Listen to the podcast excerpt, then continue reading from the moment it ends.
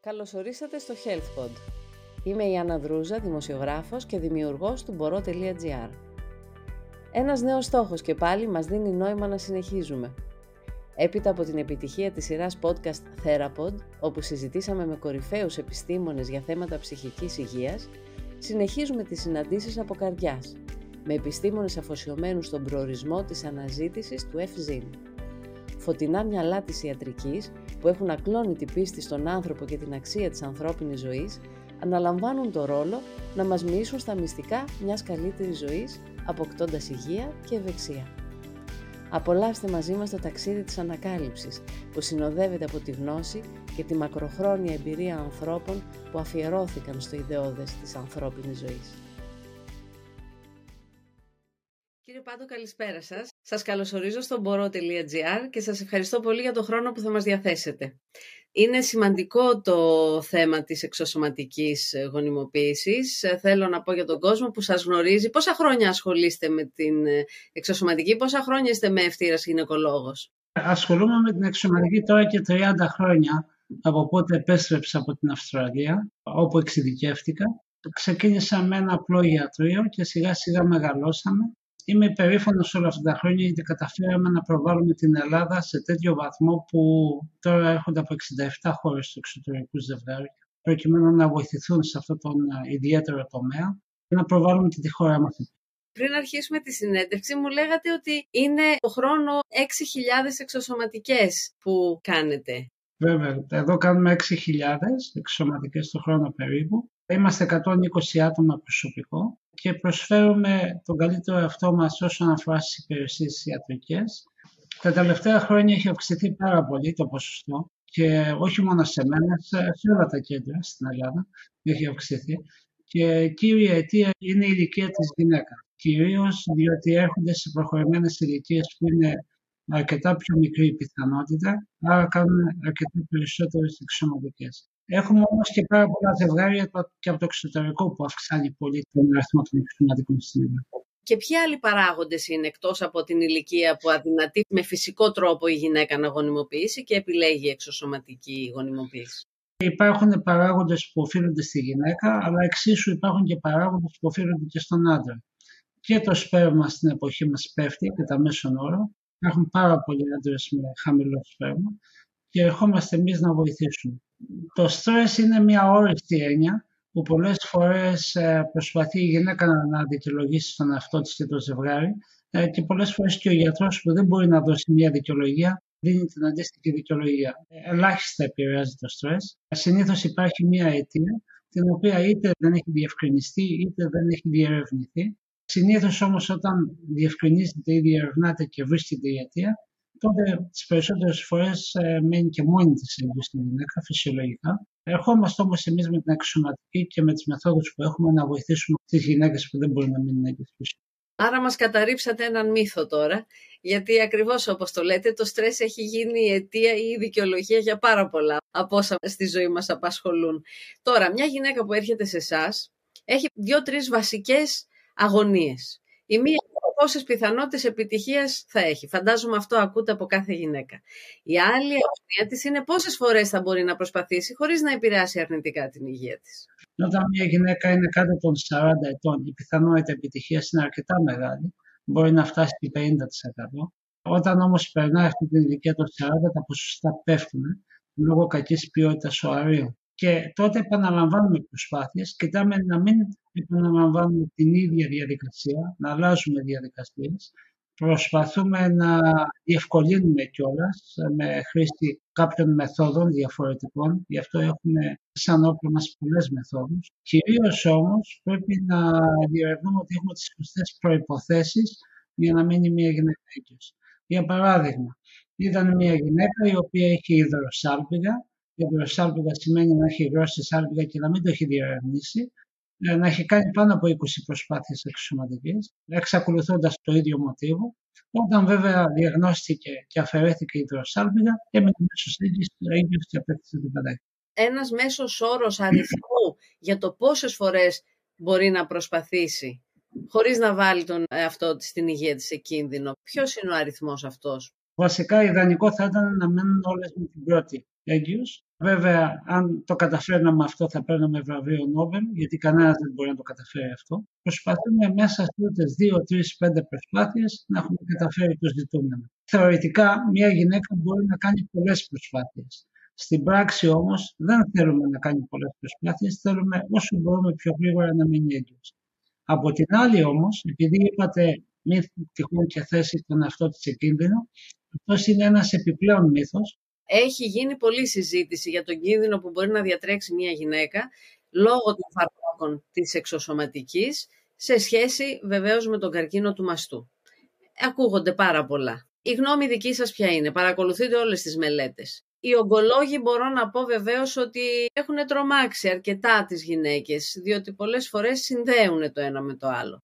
Έχει γίνει μια πολύ μεγάλη μελέτη, διάβαζα, που κράτησε 30 ολόκληρα χρόνια και με πολύ μεγάλο δείγμα γυναικών. Μιλήστε μας λίγο γι' αυτό. Ποια είναι τα αποτελέσματα της μελέτης; Ήρθε μια πρόσφατη μελέτη που αναφέρεται σε 1,8 εκατομμύρια γυναίκες, 1.800.000 γυναίκες, μια μελέτη τεράστια, η μεγαλύτερη όλων των εποχών. Ολοκληρώθηκε στο King's College της Αγγλίας, όπου εκεί βρίσκεται ο καθηγητής ο κ. Νικολαίδης. Δημοσιεύτηκε μόλις τον Ιούλιο φέτος και η μελέτη αυτή μας λέει ότι οι γυναίκες αυτές που πήραν φάρμακα δεν είχαν εκθέσει τον εαυτό τους σε μεγαλύτερο κίνδυνο σε σχέση με το γενικό πληθυσμό όσον αφορά την εμφάνιση καρκίνου.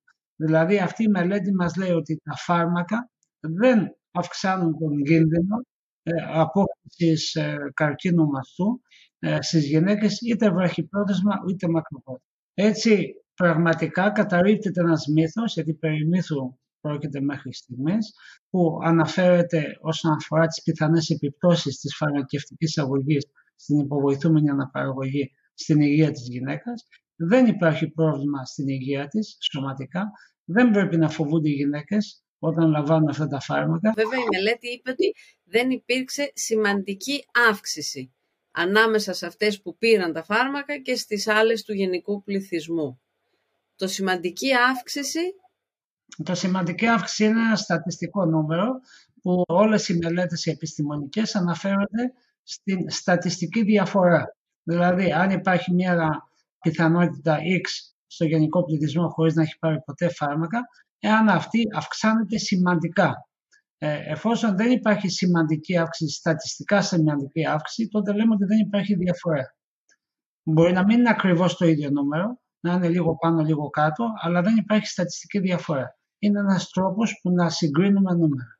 Τώρα, μιλήστε μας λίγο για τα φάρμακα και το πώς αυτά επιδρούν στον οργανισμό της γυναίκας. Τα φάρμακα τι είναι, FSH είναι, είναι ορμόνες που εκρίνει ήδη ο οργανισμός, η μητέρα μου δηλαδή για παράδειγμα, έχει μια αυξημένη FSH γιατί έχει μπει στην εμεινόπαυση. Ολονών οι μητέρες είναι το ίδιο.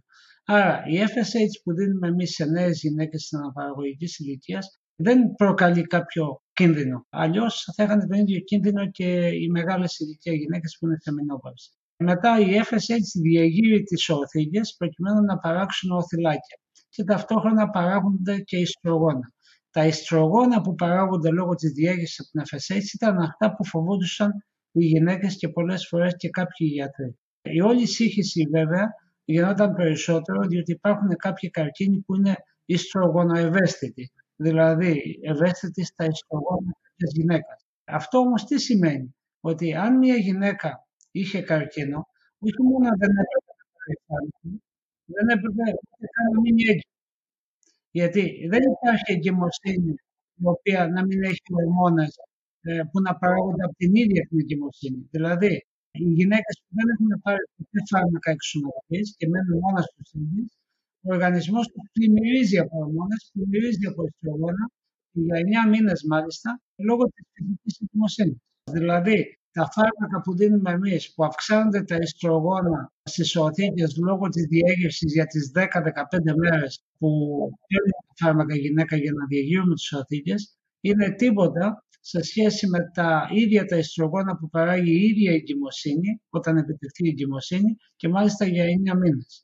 Αυτό το ξέραμε τόσα χρόνια. Τώρα ήρθε αυτή η μελέτη, βέβαια, η οποία και το αποδεικνύει κιόλας ότι δεν υπάρχει συσχέτιση.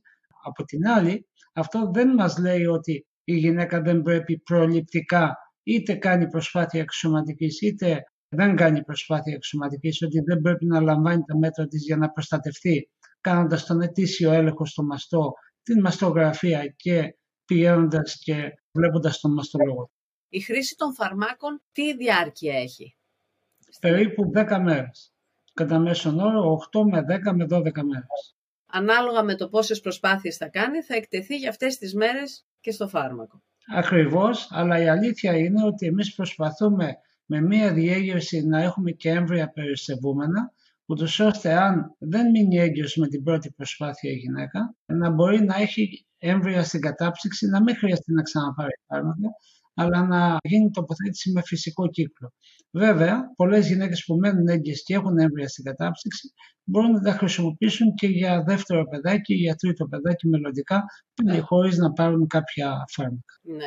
Είναι ασφαλής τρόπος να ελέγχει κάποιος καρκινικούς δείκτες; Το λέω γιατί το κάνω και εγώ στον εαυτό μου, γιατί έχω χάσει γονείς από καρκίνο. Μα διασφαλίζει μια πιο έγκαιρη διάγνωση.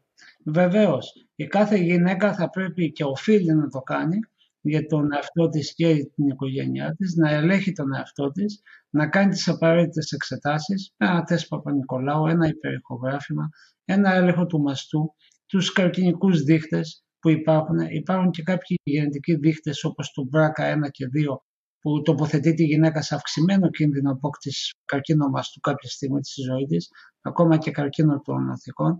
Υπάρχουν γενετικοί δείκτες πολλοί που μπορεί να χρησιμοποιήσει προκειμένου έτσι να γνωρίζει και να προστατεύσει τον εαυτό της. Τώρα αυτό που θα σας ρωτήσω είναι πολύ συνηθισμένη ερώτηση, γιατί όλοι συζητούν σε σχέση με το πώς επιδρούν στη γυναίκα και στην προδιάθεσή της να αναπτύξει καρκίνο του μαστού τα αντισυλληπτικά, το κάπνισμα και η παχυσαρκία. Εκεί υπάρχει πραγματικά κίνδυνος. Με το κάπνισμα δεν είναι μόνο ο καρκίνος, είναι καρκίνη σε διάφορα σημεία του σώματος. Είναι βέβαια και ο πνεύμονας, είναι και ο ροδόχος κίστη, είναι και η γενικότερη υγεία της γυναίκας. Σε ποιες γυναίκες εσείς θα δίνατε να κάνουν χρήση αντισυλληπτικών; Οι γυναίκες που έχουν κάποια παθολογία, μια κίστη δηλαδή στην οθήκη για κάποιο διάστημα, οι γυναίκες που θέλουν να πάρουν αντισύλληψη για αποφυγή εγκυμοσύνης, Υπάρχουν μικρής δοσολογίας ε, αντισυλληπτικά τα οποία δεν αυξάνουν ιδιαίτερα τον κίνδυνο. Βέβαια, εκεί που αυξάνεται πολύ όταν μια γυναίκα καπνίζει ε, και παίρνει και αντισυλληπτικά για θέμα θρομβώσεων. Πρέπει να επισκέπτεται το γιατρό της μία φορά το εξάμεινο, το χρόνο και να ελέγχεται. Και βέβαια ε, δίνουμε και ορμόνες για ορμονική υποκατάσταση σε μεγαλύτερες ηλικίες γυναίκες προκειμένου να προστατευτούν από καρδιά ή από οστεοπόρωση και πάλι βέβαια μέχρι κάποια λογική ηλικία. Δηλαδή κάποιοι μέχρι την ηλικία των 50. Και πάμε και στο θέμα της διατροφής που είναι το νούμερο ένα όπως λέτε πολλοί γιατί από αυτό κρίνεται πόσο ο οργανισμός μας θα παραμείνει υγιής. Αλλά είναι μεγάλο ζήτημα αυτό. Δεν ξέρω εσείς τι λέτε στα παιδιά σας, έχετε 8 παιδιά; Πρέπει να ξέρει ο νέος ποιες είναι οι συνήθειες που επηρεάζουν τη γονιμότητα, η παχυσαρκία, η έλλειψη γυμναστικής, η χρήση ξέρω, ναρκωτικών, το κάπνισμα. Η άμυ είναι μια ορμόνη που δείχνει το απόθεμα των ε, οαρίων στις οθήκες. Αυτή ήδη πέφτει στο 5% της αρχικής τιμής από την ηλικία των 35. Ήδη στην ηλικία των 35 έχει πέσει στο 5%. Που αν μια γυναίκα δεν έχει σύντροφο ή δεν σκοπεύει να αποκτήσει παιδί ή δεν θέλει να αποκτήσει παιδί, διότι έχει άλλες προτεραιότητες, τουλάχιστον να το γνωρίζει αυτό και να πάρει μέτρα για να καταψύξει τα οάρια της διότι το σωστό είναι να καταψύξει τα οαρέα της όταν ακόμα τα έχει. Δηλαδή, γύρω στα, επιστημονικά γύρω στα 35 είναι η ηλικία που συνήθως συστήνονται. Δεν έχει νόημα να έρθει μια γυναίκα σε 40-42 που το βλέπουμε πολύ συχνά και έρχονται και ζητούν να καταψύξουν τα οάρια τους. Είναι ήδη αργά. Τα αντισυλληπτικά έχουν σχέση με την ε, επικινδυνότητα; Τα αντισυλληπτικά δεν δημιουργούν πρόβλημα άμεσο. Βέβαια, εξαρτάται και σε ποια γυναίκα τα χρησιμοποιεί. Μια γυναίκα η οποία είναι υπέρβαρη, η οποία καπνίζει και παίρνει και αντισυλληπτικά, διατρέχει πολύ μεγαλύτερο κίνδυνο από μια άλλη γυναίκα με διαφορετικό σωματόδο. Τα αντικαταθλιπτικά; Τα αντικαταθλιπτικά δεν παίζουν τόσο μεγάλο ρόλο όσον αφορά την ε, ορυξία μιας γυναίκας, όσο η γενικότερη κατάστασή της. Ε, μια γυναίκα η οποία παίρνει αντικαταθλιπτικά πολύ εύκολα μπορεί να είναι είτε υπέρβαρη, που έχει άλλα θέματα όσον αφορά το μεταβολισμό των ορμονικών μέσα στο σώμα της, ή να είναι και πολύ αδύνατη. και από εκεί πέρα να τη συμβουλεύουμε τι πρέπει να κάνει. Αν είναι μόνη της και δεν έχει σύντροφο, ε, να ξέρει πότε περίπου να σκεφτεί για κατάψυξη οαρίων. Εφόσον έχει σύντροφο ή έχει σύζυγο, να ξέρει ότι μην αφήνεις την ε, απόκτηση του παιδιού για πολύ αργά, μην βάζεις προτεραιότητες μόνο την καριέρα και το επάγγελμα και όλα τα υπόλοιπα.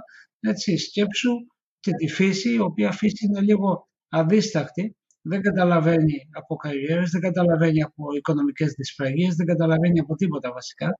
Έτσι, και κάποια στιγμή βλέπει μια γυναίκα ότι διαταράσσεται το κύκλος της, μόλις έχει περάσει τα 40, ε, έρχεται στο γιατρό, της λέει ο γιατρός ότι η κυρία μου δεν μπει στο κλιμακτήριο ή σε αμυνόπαυση και τότε λέει ποιος εγώ, δηλαδή ξαφνιάζεται. Και κάθε μέρα, πιστέψτε με, ακούω αυτή την έκφραση που μια γυναίκα λέει «Αχ, να ξέρα» και το γιατρό να λέει «Τι κρίμα». Λοιπόν, αν μπορούμε αυτά να τα εξαλείψουμε, πραγματικά θα έχουμε κερδίσει. Βέβαια, το κομμάτι της απογοήτευσής της είναι μεγάλο. Όταν στην αρχή έχει έναν ενθουσιασμό και μετά από κάποιες αποτυχημένες προσπάθειες θέλει πια να την εμπνεύσετε εσείς αισιοδοξία, να μην νιώθει, γιατί πολλές φορές μας γράφουν στο site ότι είναι σαν να μπαίνουν σε ένα εργοστάσιο παραγωγής. Αυτό προσπαθούμε να το αποφύγουμε όσο μπορούμε βέβαια. Πρώτα απ' όλα συζητώντας, δεύτερον προσπαθώντας να είμαστε κοντά και να ενημερώνουμε και από την άλλη να μην κάνουμε το ίδιο πράγμα. Σε ένα εργοστάσιο παραγωγής κάνουμε το ίδιο πράγμα συνέχεια και ε, την επόμενη και την μεθεπόμενη και την ε, παραμεθεπόμενη.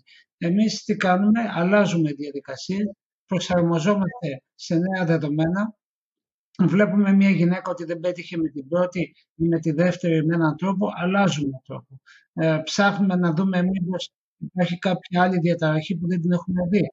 Ψάχνουμε και πιο σπάνια πράγματα. Μερικές φορές δεν έχουμε δει τα πιο συχνά. Αλλάζουμε τακτικές. Υπάρχουν γυναίκες οι οποίες έχουν κάνει πολλαπλές προσπάθειες. Σε μία έρευνα που κάναμε εδώ από την κλινική μας, σε 107 γυναίκες, και αυτό το δημοσιεύσαμε, που είχαν κάνει πολλές προσπάθειες εξωματικής, αλλάξαμε τακτική και κάναμε λαβαροσκόπηση. Βρήκαμε ότι είχε κάποια, είχαν κάποια παθολογία αυτές οι γυναίκες. Οι μισές γυναίκες έμειναν αμέσως έγκυες μόνες τους μέσα στον πρώτο χρόνο μετά τη λαπαροσκόπηση, χωρίς να χρειαστεί να κάνουν εξωματικές. Είναι για τις Ελληνίδες γυναίκες λύσει το δανεικό άριο. Βεβαίως είναι και δυστυχώς οι περισσότερες μετά την ηλικία των 45 ε, καταλήγουν ακριβώς εκεί.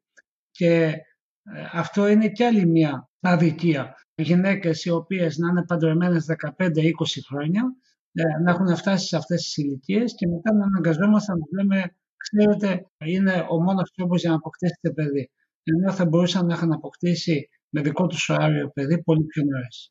Τώρα μέσα από όλη αυτή την εμπειρία, ολοκληρώνοντας την κουβέντα μας, 30 ολόκληρα χρόνια, θέλω να μοιραστείτε, να θυμηθείτε λίγο περιπτώσεις που σας έχουν ακόμη μείνει στη μνήμη, στην ψυχή, κάτι που σας άγγιξε εσάς. Γιατί δεν πάβει μέσα σε αυτά τα 30 χρόνια να είναι μια διαδικασία σχεδόν ε, ίσως ρουτίνας θα έλεγε κανείς, με τόσες χιλιάδες προσπάθειες γίνονται κάθε χρόνο ε, θέλετε να μην δείτε κάποιες περιπτώσεις που έτσι έχουν μείνει με έναν ιδιαίτερο τρόπο στην καρδιά σας; Κοιτάξτε, μετά από τόσες χιλιάδες παιδιά που έχουμε φέρει στον κόσμο, κάθε φορά που μας στέλνουν από μια φωτογραφία ενός παιδιού που γεννήθηκε, είναι σαν να είναι το πρώτο παιδί που πετύχαμε ε, στην αρχή της καριέρας μου. Ο ίδιος ενθουσιασμός επικρατεί, η ίδια χαρά επικρατεί σε όλο το προσωπικό. Από ανθρώπινες ιστορίες, πάρα πολλές. Είναι αμέτρητες. Υπάρχει μια περίπτωση, θυμάμαι, στην Αυστραλία, ε, και μάλιστα έχω το δημοσίευμα εδώ στο ιατρό επ' έξω, ε, η οποία γυναίκα είχε ελευχαιμία,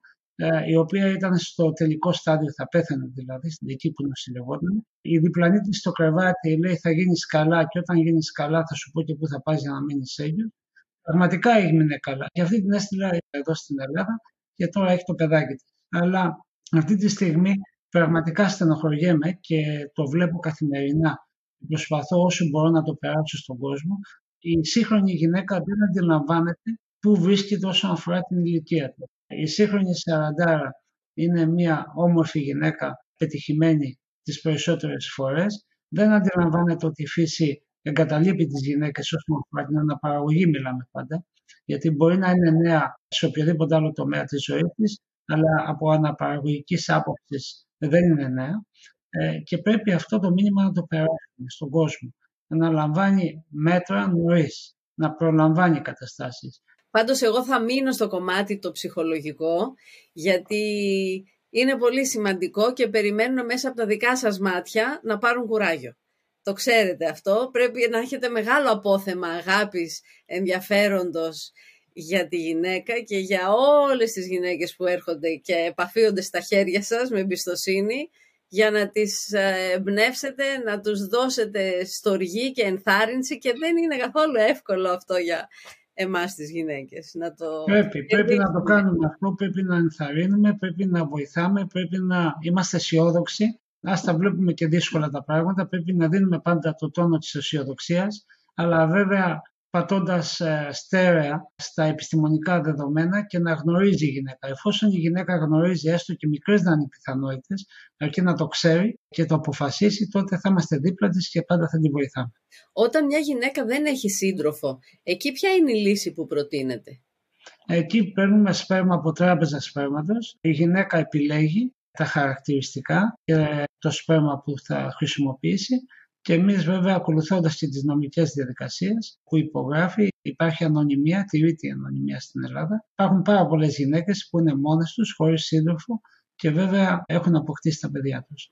Το βλέπετε όλο και πιο συχνά να συμβαίνει, κύριε Πάντο, να είναι μόνης; Ναι, βεβαίως. Το βλέπουμε και όλο και πιο συχνά. Υπάρχει δυσκολία στις σχέσεις των ανθρώπων, μεγάλη δυσκολία.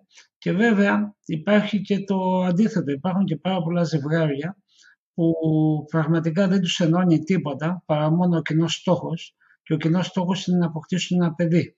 Και μόλις ολοκληρώσουν αυτό το κοινό στόχο και αποκτήσουν το παιδί, μετά αμέσως μετά χωρίζουν.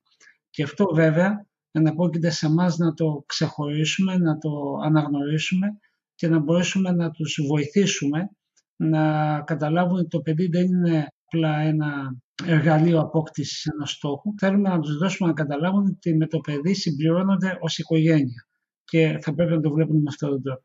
Η στάση του άνδρα ποια πρέπει να είναι σε αυτή την προσπάθεια, τη δύσκολη που μπαίνει; Είναι μια Η στάση του άνδρα θα πρέπει να είναι βέβαια αυτό που έχω δει τα τελευταία χρόνια, είναι ότι πλέον οι άντρες αποδέχονται. Τα πρώτα χρόνια, θυμάμαι, δεν τα αποδεχόντουσαν και πολύ συχνά, ε, ότι αυτή ήταν η αιτία της υπογονιμότητας. Τώρα όμως το αποδέχονται πολύ εύκολα και μάλιστα έρχονται και λένε γιατρό εγώ φταίω, δεν φταίει η γυναίκα μου. Ε, και έτσι θα πρέπει να είναι, να ξέρουν την πραγματικότητα.